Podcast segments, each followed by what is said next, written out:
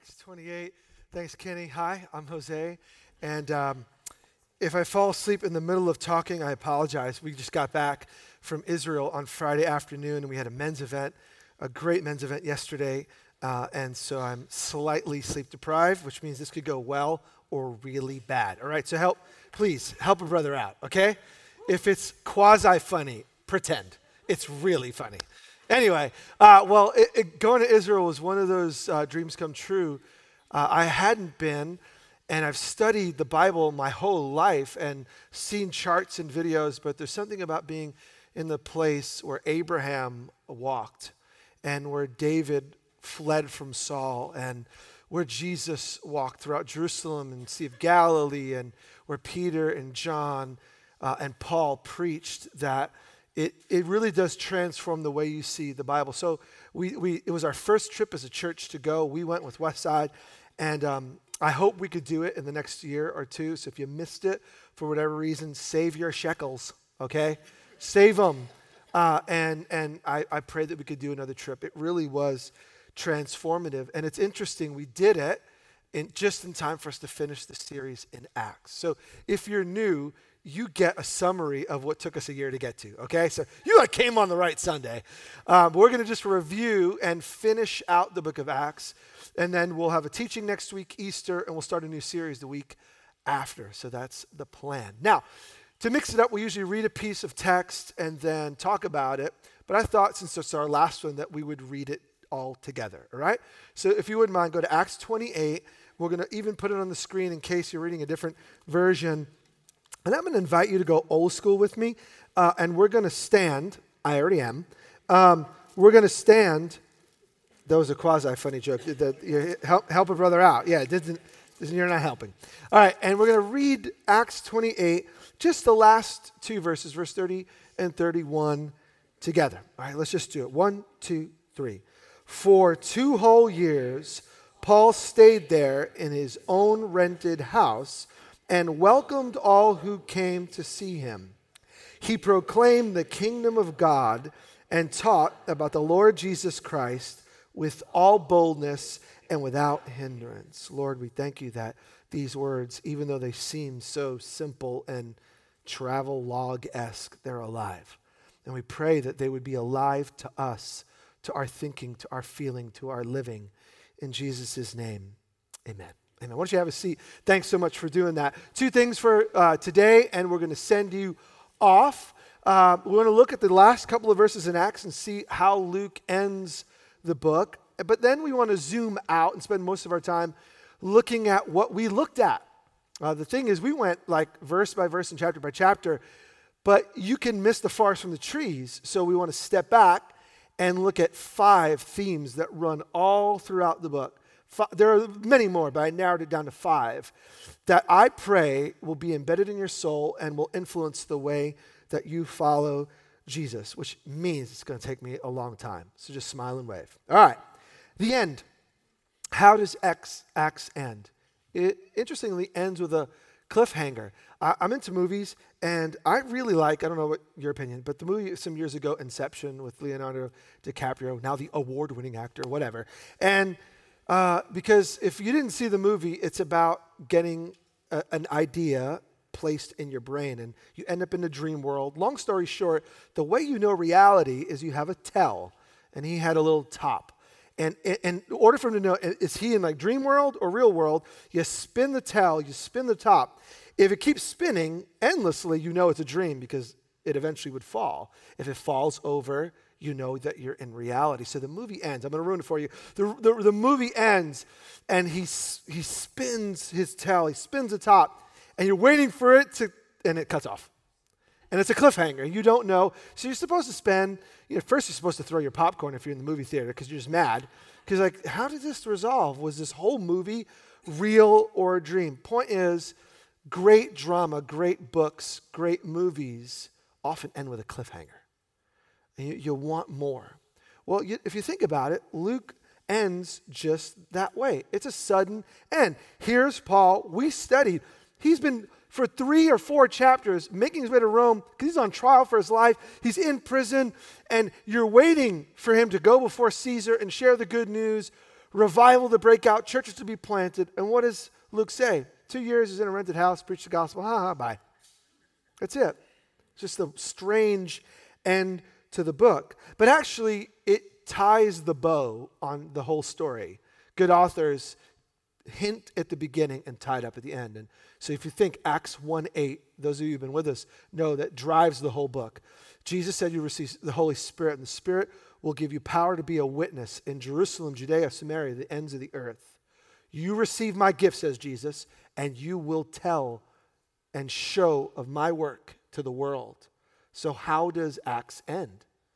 The last words aren't a downer. It's not about the Jews rejecting Jesus, which we saw a couple of weeks ago. It's not about the opposition. It ends on a positive note. Two years without hindrance. Here he is preaching the good news. Uh, a summary statement, a good quote with one of the authors I've been looking at as we've gone passage by passage. His name is Ben Witherington. He kind of summarizes the whole book.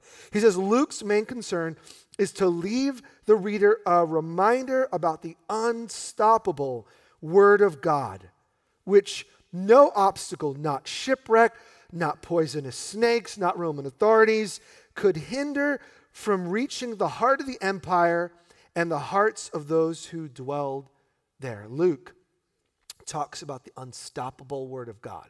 So it doesn't end with, and here's what happened to Paul, the end.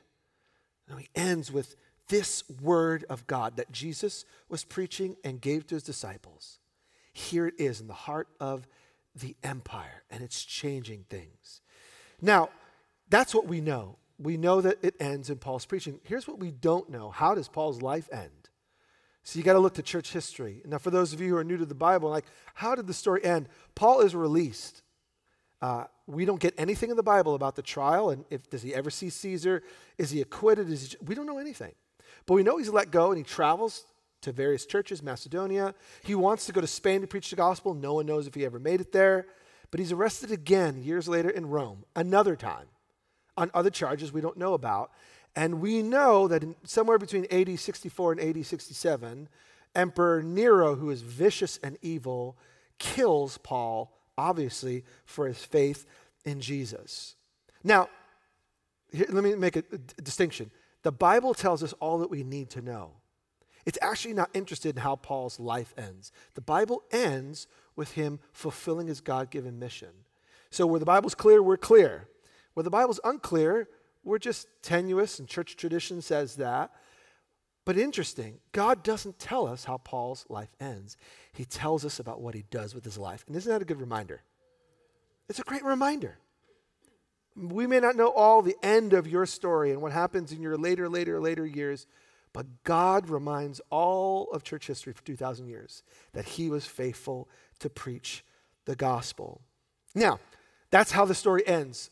But let's look at five things, and I'm going to ask you to write them down because it summarizes the last year of our life as a community. Number one, first thing we see that's a theme that runs all throughout the book of Acts is that God promised to create a people with a mission to the world. The book of Acts is about God pulling together their narratives, their stories of real people, and, and it builds. It starts with 120 in an upper room praying, Jesus appearing to them. But then it expands. Thousands believe. It starts in Jerusalem, moves to Judea, Samaria. It moves on. And the story continues because the subtle theme is that God is creating a people. Now, Luke, the writer, writes two books of the Bible. He writes a gospel, Gospel Luke, and then he writes Acts. They're separated by John. So you have Matthew, Mark, Luke, then John, and then Acts. But really, they're meant to be read side by side. So, how does Luke end? Like, how does he end his gospel? Luke 24, I'll throw it on the screen just for time. A lot of verses on the screen because I want you to write down the references. It says uh, at the end of Luke, last chapter, then Jesus opened their minds so they could understand the scriptures. And he told them, This is what is written the Messiah will suffer and rise from the dead on the third day, and repentance for the forgiveness of sins will be preached in his name to all nations, beginning at Jerusalem. Pause. You won't find that verse anywhere in the Bible. Luke summarizes at the end of his gospel Jesus is risen, He sees his followers, and then he takes the whole Bible that they have, what we call the Old Testament, and he ties it together. It's not just jointed, it's one continuous story that's been revealing God and his heart and his will and his plan throughout thousands of years. So, this statement probably took Jesus hours to unpack. Remember back in Genesis, remember back in Exodus. They all point to the Messiah who is going to preach, and then repentance will go out in his name. Let's go back to the text. You, verse 48, are witnesses of these things. I'm going to send you what my father's promised, but stay in the city to you've been clothed with power from on high. So Jesus opens the minds of his believers, and Luke's gospel ends with a promise. Jesus says, You got this, and you're going to share it. So Acts is the unpacking of that promise. Acts 2 tells us that when they receive the Spirit, what's the first response? Peter, Acts 2, verse 14, stood up with the eleven, raised his voice, and addressed the crowd Fellow Jews, and all of you who live in Jerusalem, let me explain this to you. And look at what, look at what he says. This is what was spoken through the prophet Joel. Pause. Jesus in Luke 24 said the Messiah must suffer and die, rise again, and repent. I believe that Peter is just explaining what Jesus had explained back in Luke 24. All of the Bible was leading up to Jesus. In the last days, God says, I will pour out my spirit on all people, and they will do what? What's the one thing they'll do? Prophesy. Prophesy. Peter and every man and woman who receives the Spirit will speak the words of God to prophesy. It's a churchy word, but it's a Bible word. It's to speak the words of God. So somehow the promise is in the first part of the story, the prophet and the priest and the king were the men of God, mostly men, some women, who spoke for God. And now, the promise was when Messiah comes, it's not going to be limited to a few people. Every one of Jesus' followers is now going to hear from God and, strangely enough, speak the words of God. So, Acts is the telling of what Jesus had promised, which means following Jesus today means stepping into God's mission in the world. The first thing Peter does when he receives the Spirit is not say, Oh, this is awesome. Look at us. No, First thing he does is says, These are the words of God. Point is, when you and I step into the story, we remember that God is creating a people who will live out his mission. To follow Jesus means to step into what Jesus was doing and now wants to do in our world. Because the good news is for everybody. Every year, every age, every city, what had happened in Jerusalem needs to be told to the ends of the earth that this Jesus is alive and he saves. And guess who's going to do it? Professional preachers. No, everyone who has the Spirit. So if you've been given God's Holy Spirit because you've trusted in Jesus, you're a messenger. Now, what do we do with this message? Point two. Second theme runs all across Acts and affects the way we follow Jesus. Write it down. Israel's story includes the Gentiles. This is a very nerdy statement, but just write it down anyway. Like, wow, I'm going to go to church and learn that Israel's story includes non Jews. What am I talking about? Acts is the book that reminds us that what God had promised at the beginning is now fulfilled. You remember, Jesus was born as a Jewish man. To be Jewish meant to be that you can trace your lineage back to one man whose name is Abraham or Abram. And Abraham had many sons, and many sons had father Abraham, and I'm one of them, and so are you, so let's just praise the Lord. Right arm, left arm. I just figured out who grew up going to church. I learned that song when I was a little kid. Father, you know, anyway. If you don't know what I'm talking about, trust me, you didn't miss anything. It has cheese written all over it. But Abraham has sons. Now, look back at the text, Genesis 18, write it down. Promise at the beginning of the Bible. The Lord said to Abram, Go to your country, your people, your father's household, to the land I will show you. I actually was, uh, when we were in Israel, at the place where many believe that was the city that Abraham lived in for a while before he encountered God. They actually unearthed the city gate. 5,000 years old. If, if you follow me on Instagram, you could see the photo of where Abraham probably lived and walked. And then he met with God. It's like in a real place.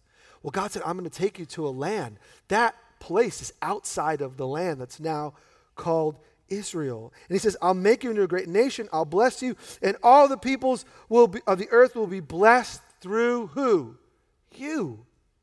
See, God promised to bless the entire world through the descendants of Abraham. But up until this point, and, and we just take it for granted, up until this point, God had been speaking to mostly one ethnic group of people in all of the world. He was focusing on one. Most of the Bible, by the way, most of the Old Testament is written about one family, which seems kind of weird. All, but here's what God does He gives a promise, and then He tells us in the Bible exactly how He's going to fill His promise. So, was God faithful to the people? Yes. You read the Bible. Were the people faithful to God?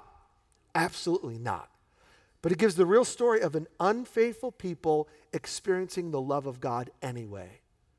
All of that leads to Jesus. And because of Jesus, and now in the book of Acts we see it, the message of God's family relationship, in order to be a part of the family of God before Jesus, you had to be a Jew.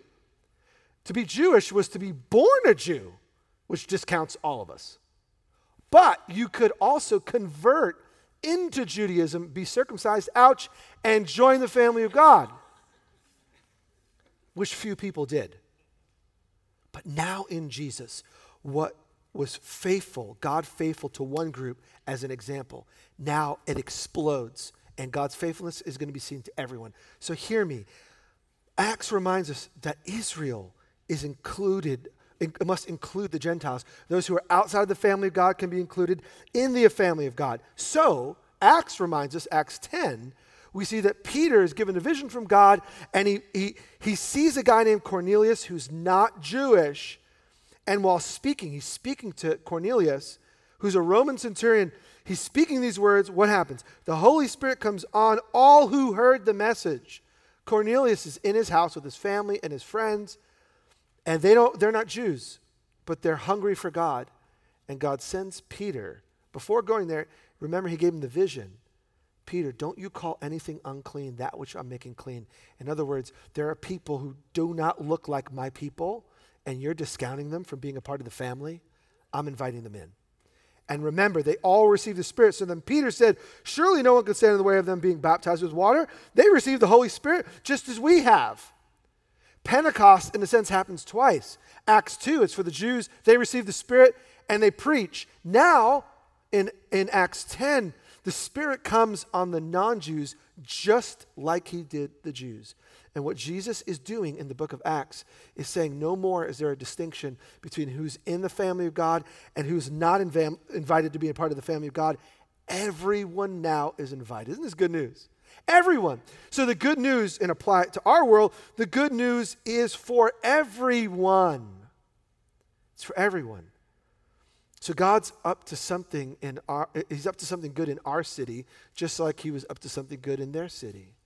Uh, interestingly enough, the Acts records a story. In the beginning, it's mostly Jews who are following Jesus. And then this happens, Acts 10. For the rest of Acts, it's mostly non Jews. And this is not an anti Semitic statement but it shows us what happens. Some of the people who are most likely, you'd think they would follow Jesus, reject him. Some of the least likely people who don't come from a Jesus background or a Bible background or a God background are the most likely to enter the kingdom. And you know, the last 2,000 years have, have borne that out. Some of the least likely people end up falling in love and following Jesus which reminds us the good news is for everyone. It's for your skeptical neighbors, it's for your coworkers, it's for people who right now can care less about God, Jesus, Bible. Acts reminds us God can do anything through everyone. Anyone can share good news, and you never know who's going to receive it. So I pray, application, as a church, we don't com- become complacent. it's easy to say, like, oh God, look at what you did, and stop there. Acts pushes us forward because every time God does something amazing, Something else is just around the corner in the next chapter, in the next city, in the next town. And Paul plants one church and he plants another church, and it's hard. He plants another church and it's hard. And he plants another church and it's hard. And he takes one trip and he gets beaten up and almost killed. And he takes another trip and he gets beaten up and almost killed. And he takes another trip and he's beaten up and almost killed. And he never stops because when we receive the Spirit, we're reminded that this good news is worth it. And it's for everybody. So you and I get the privilege and the responsibility in our generation to never give up. I just pray we're never one of those churches that spends more time talking about what God did than what God's doing. Remember back when the church started and blah, blah, blah, blah, blah, but now it's like flatline. I pray that never happens. Acts is the reminder. It's the book that stirs us to want more of God. And I hope that has happened for you in our study. Third thing, write it down. How do we live this out? The Holy Spirit is God's empowering presence. Again, we're zooming out and looking at big themes. So we know that God's creating a people who are going to live out the mission. We know that. And we know um, that Israel is, is going to now include the Gentiles. So anyone who calls on Jesus can be saved. But the Holy Spirit is what makes all of that possible. So you can't go to any chapter in the book of Acts without seeing the work of the Spirit. In Acts 2, Paul preaches the gospel by the Spirit. In Acts 3, uh, a lame man, Peter and John are walking to worship, and a man who's lame is healed by the Spirit. In Acts 4, the church gathers for prayer, and it says, the whole meeting place was shaken, and they spoke the word of God with boldness. That's why we're doing this event tonight. We're not wasting time. We're not inviting you just because we want one more meeting. We've been praying for a year now and preparing tonight. It happens to be hosted here, but we're just hosting it. People from all sorts of churches are going to be here tonight, and we're anticipating that the Spirit of God, as we work, it's just no preaching. We're going to worship and worship, and in between, we're going to pray and we're going to worship, we're going to pray, and we're praying that God would shake the house, right? That God would shake us, that God would, He would stir new thoughts, new ideas, new new boldness. Boldness and without hindrance. Paul is preaching the gospel, and we need that, right? So we want to put ourselves in a place where, like Acts 4, they receive. Now, Acts 5, it gets gnarly. God calls out sin. Ananias and Sapphira are lying to God, and by the Spirit, Peter knows they're liars, and they drop dead. Hello. Acts 6, the church chooses leaders to serve. So much going on. so people are being left out. Some widows are going hungry. And, and the church raises up new leaders. It happens. What do they qualify people? Men who are filled with the Holy Spirit and wisdom. That's the qualification.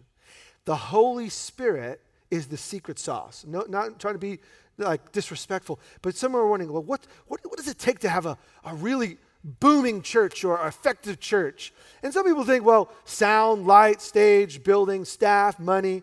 And all of those are helpful. Look, I'm glad you're not standing. I'm glad you got a chair. It's like helpful. We caffeinate you because I know what will happen if you don't drink. You think it's for joy? It's for effectiveness. But that is not the secret to a move of God. The secret is not a secret. Read the book of Acts. The presence of the person of the Holy Spirit, God the Father, the person, God the Father, the person, God the Son, the person, God the Holy Spirit. And so Acts keeps us from getting lost on opposite sides of the road. One side of the road says, I believe in the Trinity, the, you know, the Father, the Son, and the Holy Bible. I'm just going to read the Bible. Just um, the, the Bible says what, what, what happened. I'm just, just the Bible. And, and the Bible is the Word of God. We're not denying that. But in Acts, you see that it's the person of the Holy Spirit. The other side says it's just it's all the Holy Spirit, no guardrails, anything goes. Now, some of us grew up in churches that really didn't talk about the power of the Spirit in the life of the believer. Others, it was like, man, what goofiness is going to happen this Sunday, right? Now, most of us didn't grow up with either extreme. Many of us here grew up somewhere in the middle, but we as a community just want to push the envelope. Because apart from the work of the Spirit, we have nothing to offer. The Holy Spirit is the empowering presence that makes the preaching of the gospel possible. It's impossible without Him. We were in Israel. We had 41 people on this tour bus, some from Sunset, some from Westside. We're a few days in, and Evan Wickham is one of the worship leaders at Westside, and he was doing a devotion at one of the cities, and I'm sitting there trying to pay attention to him, but in my mind, I can't see the person, but I'm like, there is a lady in this group who's struggling with an eating disorder, and God wants to remind her that his power is there and able to get her through. And I knew so much of this, I didn't know it, but I knew somehow that she had been she'd been gaining victory but was getting really discouraged and was afraid she was going to fall back into that that cycle. Now, how did I know that? I didn't know that, but I knew that. Can I explain this to you? No. So I was like, do I stop Evan and just share this? He wrapped it up. We had a short time to see one of these particular sites. I'm like, well, Lord, that's not of you, I don't want to mess this up. So let me sit on it for a day. And I just prayed. Next morning, Lord, was that legit or was that just me? Because that's just weird for me to think about that. And by the way, there's only about 20 ladies on this trip. So if I make this statement, I'm kind of narrowing it down here. Like, if I make that statement here, most of you would just blow it off. But we're all on the same bus. This is weird. So I did it. I was like, all right, this is going to come out of left field, but here it is. And I'm like at the end, my wife was with me on the trip. I'm like, just if that's you, come up to Carmen and, uh, and me, and we'd love to just talk with you, encourage you, and pray with you. But I believe that the Spirit wants to just set you free. And so we were at a big Roman city that had been excavated, and, and we had plenty of time. We just walked over, and I see this one lady following us. And we're moving all over, and this lady's following us, and she came up, and she's like, How in the world did you know that? I'm like, um, Because Jesus is good, and he wanted you to know that. And, and she's like, I haven't told anybody. I've been wrestling and struggling. And we spent a few days just meeting with her and praying with her and encouraging her. Now, I'm not here to say, like, hey, I've got something. I'm here to tell you that is possible for any believer in Jesus. Anyone can receive anything from the Spirit and encourage the body. She doesn't even come, she goes to Westside. She didn't even come here. But God brought people on a bus and in the Holy Land had a message for her. What I'm talking about is that should be, hear me, normal I mean, that just sounds abnormal. No, no, no. Read Acts. That should be normal. That people who love God hear from God, step out in faith in God's name, and people are set free. And I thank God that He does that. So as a church, it's not like we're on this extreme and anything goes, but we definitely want to fall in the, we don't want to fall in this ditch. It says that's what happened, and now God left us to ourselves. We have iPhones. We don't need the presence of the Spirit. That should be normal. So we're moving on from our series, but don't think for one moment that we're moving away from centering our life in the power of the Holy Spirit. Because the Spirit is who we need, and the Spirit has all we need. All right? Number four, we're almost done. Jesus is at the center of salvation. You can't read Acts without realizing the entire message called the good news is the good news of Jesus. Now, this sounds so obvious. Like, why belabor this point? Well, some are new to the community and may not have heard that. But others just need to be reminded that we're in a multicultural, pluralistic city that believes whatever's good for you is good for you, whatever's good for me is good for me. And then we read Acts and we realize how did the church, by the way, the Roman culture in the first century was ex- exactly like the city of Portland. The only thing that was not tolerated was if you didn't believe in all of the gods. The Jews were seen as intolerant. They weren't allowed religion, but they were seen as weird because everyone else believed multiple paths, multiple ways, multiple gods, multiple powers. Everyone else. And the Jews said, no, there's only one God. And that made them mad, but they allowed because they were peaceable. And in our culture, how do we react to people saying there's many ways? I'm going to just list off a bunch of scripture. You'll get the point. Acts 2 36. Therefore, let all Israel be assured of this God made this Jesus, who you crucified, both Lord and Messiah. When the people heard this, they were cut to the heart and said to Peter and the other apostles, Brothers, what do we do? Peter replied, Repent and be baptized, every one of you, in the name of Jesus Christ. He didn't say in Yahweh, God's God the Creator. He said in Jesus for the forgiveness of sins. So it's not just following God generic, it is following Jesus that leads to forgiveness of sins, and you receive the gift of the Spirit. Acts 4:10. It's by the name of Jesus Christ of Nazareth, just so you couldn't confuse it and think there's more, because Jesus was a common name. It was Joshua uh, in the first century. So it's Jesus, the Messiah of Nazareth, aka, like, you know, Jose Zayas of my neighborhood on my block. They were like, don't even think we're talking about any old Jesus. It's Jesus from this town, which, by the way, Nazareth only had a couple of hundred people. So they would have known who this Jesus was, whom you crucified, but whom God raised from the dead, that this man stands before you healed. Jesus is, stone the builders rejected, which has become the cornerstone. Salvation is found in anyone that you think possible. No, it's found in no one else. There's no other name under heaven given to mankind by which we must be saved. It's the exclusive claim of Jesus. So it's the exclusive claim of the church. So we're not arrogant and we're not bigoted and we're not mean and we're not wrong. It is our privilege to say, what God has been doing since Genesis has been leading all the way to Jesus. So, of course, we must say there's no other way to life with God other than Jesus. There is no other option. It's the exclusive claim because there is no one else other than Jesus Christ of Nazareth who has fulfilled everything that the story of God before him was leading up to. I would love to say it's A, B, or C, pick which one fits you. I would love to say that. It's much easier. I just have no right to say it. We have no right to say it. Jesus is the way. So much so that when Stephen's about to die, Acts 7:59, they were stoning Stephen because of his faith in Jesus. Stephen prayed, listen to this. Lord Jesus, receive my spirit. Who receives your spirit when you die? God. Who does he say? Lord Jesus. So early on in the story, everyone realized Jesus is the center of the story. Philippian jailer, Acts 16. They replied, Believe in the Lord Jesus and you will be saved, you and your household. It goes on and on and on and on and on. What's the application for us? It's easy to miss the obvious and to get off.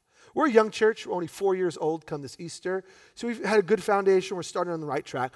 But it's possible uh, over time to make the main thing to lose the main thing and fall off track. I was in Jerusalem at the site where one of the sites, because we don't know where Jesus was actually crucified, but there's two major thoughts in Jerusalem. One has a church built on top of it, Church of the Holy Sepulchre. Some of you have been there.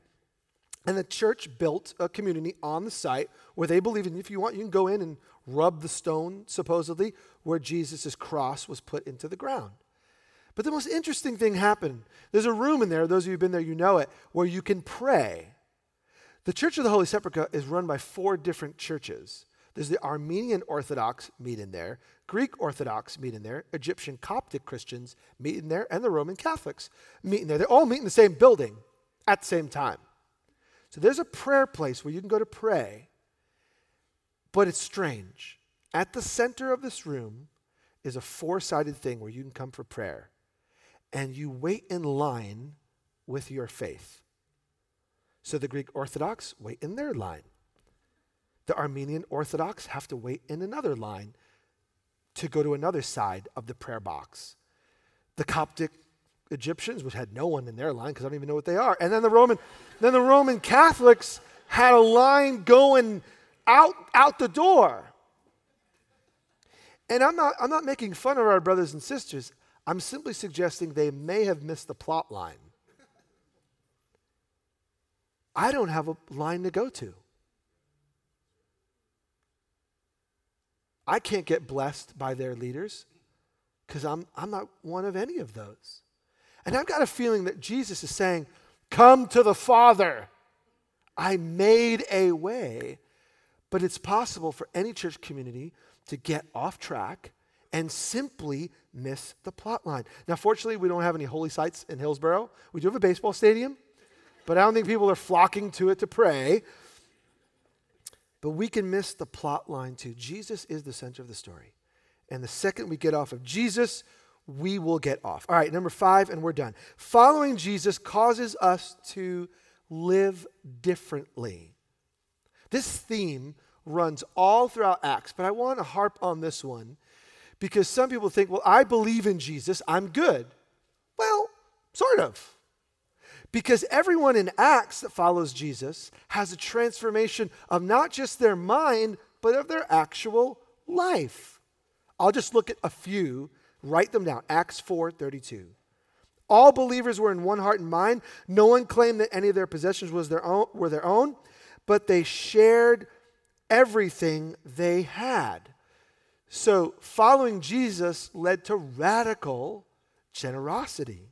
Now, John Ogle is here. He did a great job. John, you killed it. You gave away tickets at the first gathering. That was so. If you come to the 11, he gave away tickets to it. You came at the was it the 11? Oh, you're here last week. Did, are you here who got the ticket? Because if you didn't come back to church, shame on you. Anyway, obviously they're not here.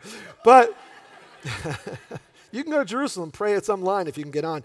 Um, radical generosity. And right after this gathering, even if you didn't plan on it, we will feed you lunch right after this gathering.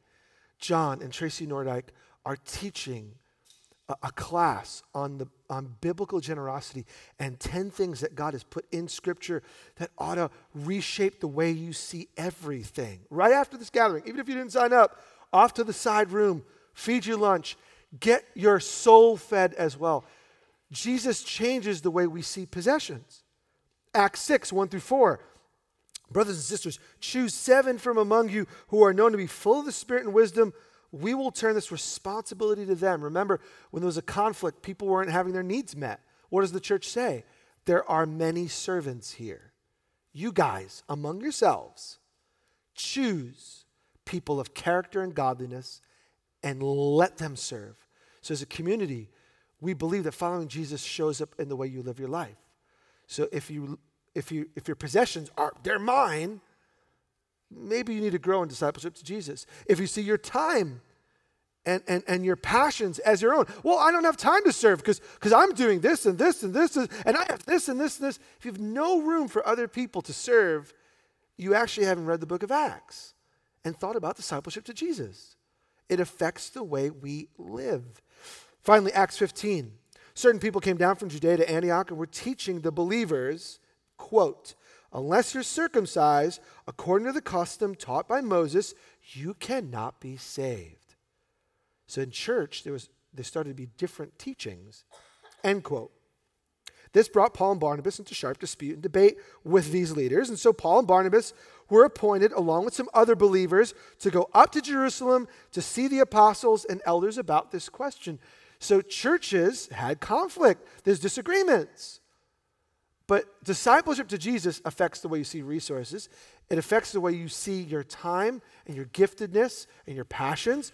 It also affects the way you see other human beings. What do they do? They didn't kick these other people out. They called a meeting, they got in a room, and they figured it out.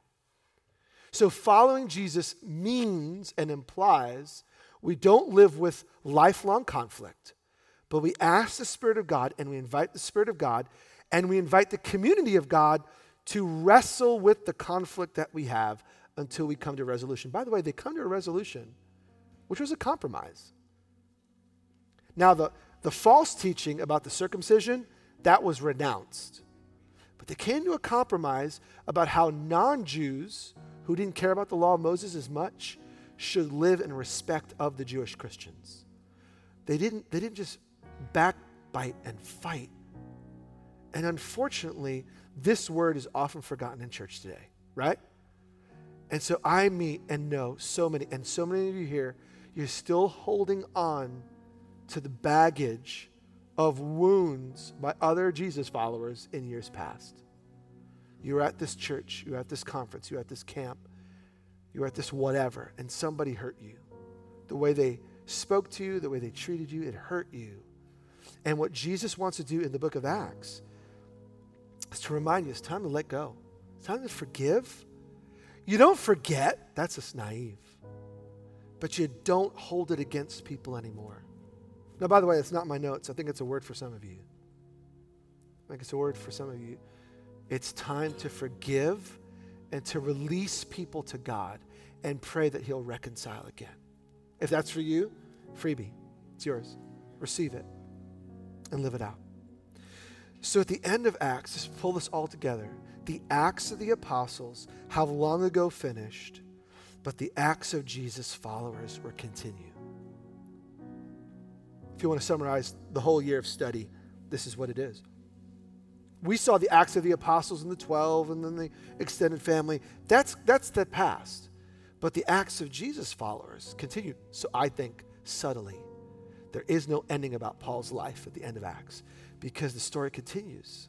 And it doesn't just continue in the first century or second century or fifth century or 12th century. It continues in our day. And so, my friends, we pray that as we step in towards Easter and celebrate the resurrection, that we'll rise up. That will rise up and be the people of God, that will rise up and keep Jesus the center, that will rise up and step into the mission of God, that will rise up and become a people of radical generosity and radical servanthood and radical love. And that as we become those people, because we're not there yet, right? As we become those people, Jesus will reshape all of his, Hillsboro and beyond. That's what we're praying. So we're going to enter into worship, part one, because I'm inviting you to come back. Drop what you're doing, unless you got to be at work and they're going to fire you, and then go to work. But for the rest of you, come back and let's worship tonight and let's pray tonight and let's ask God to continue the acts of his Jesus followers all across our city. Amen? Why don't you stand on your feet and let's, uh, let's pray and let's worship. Let's step into what God is doing. Lord, we love you.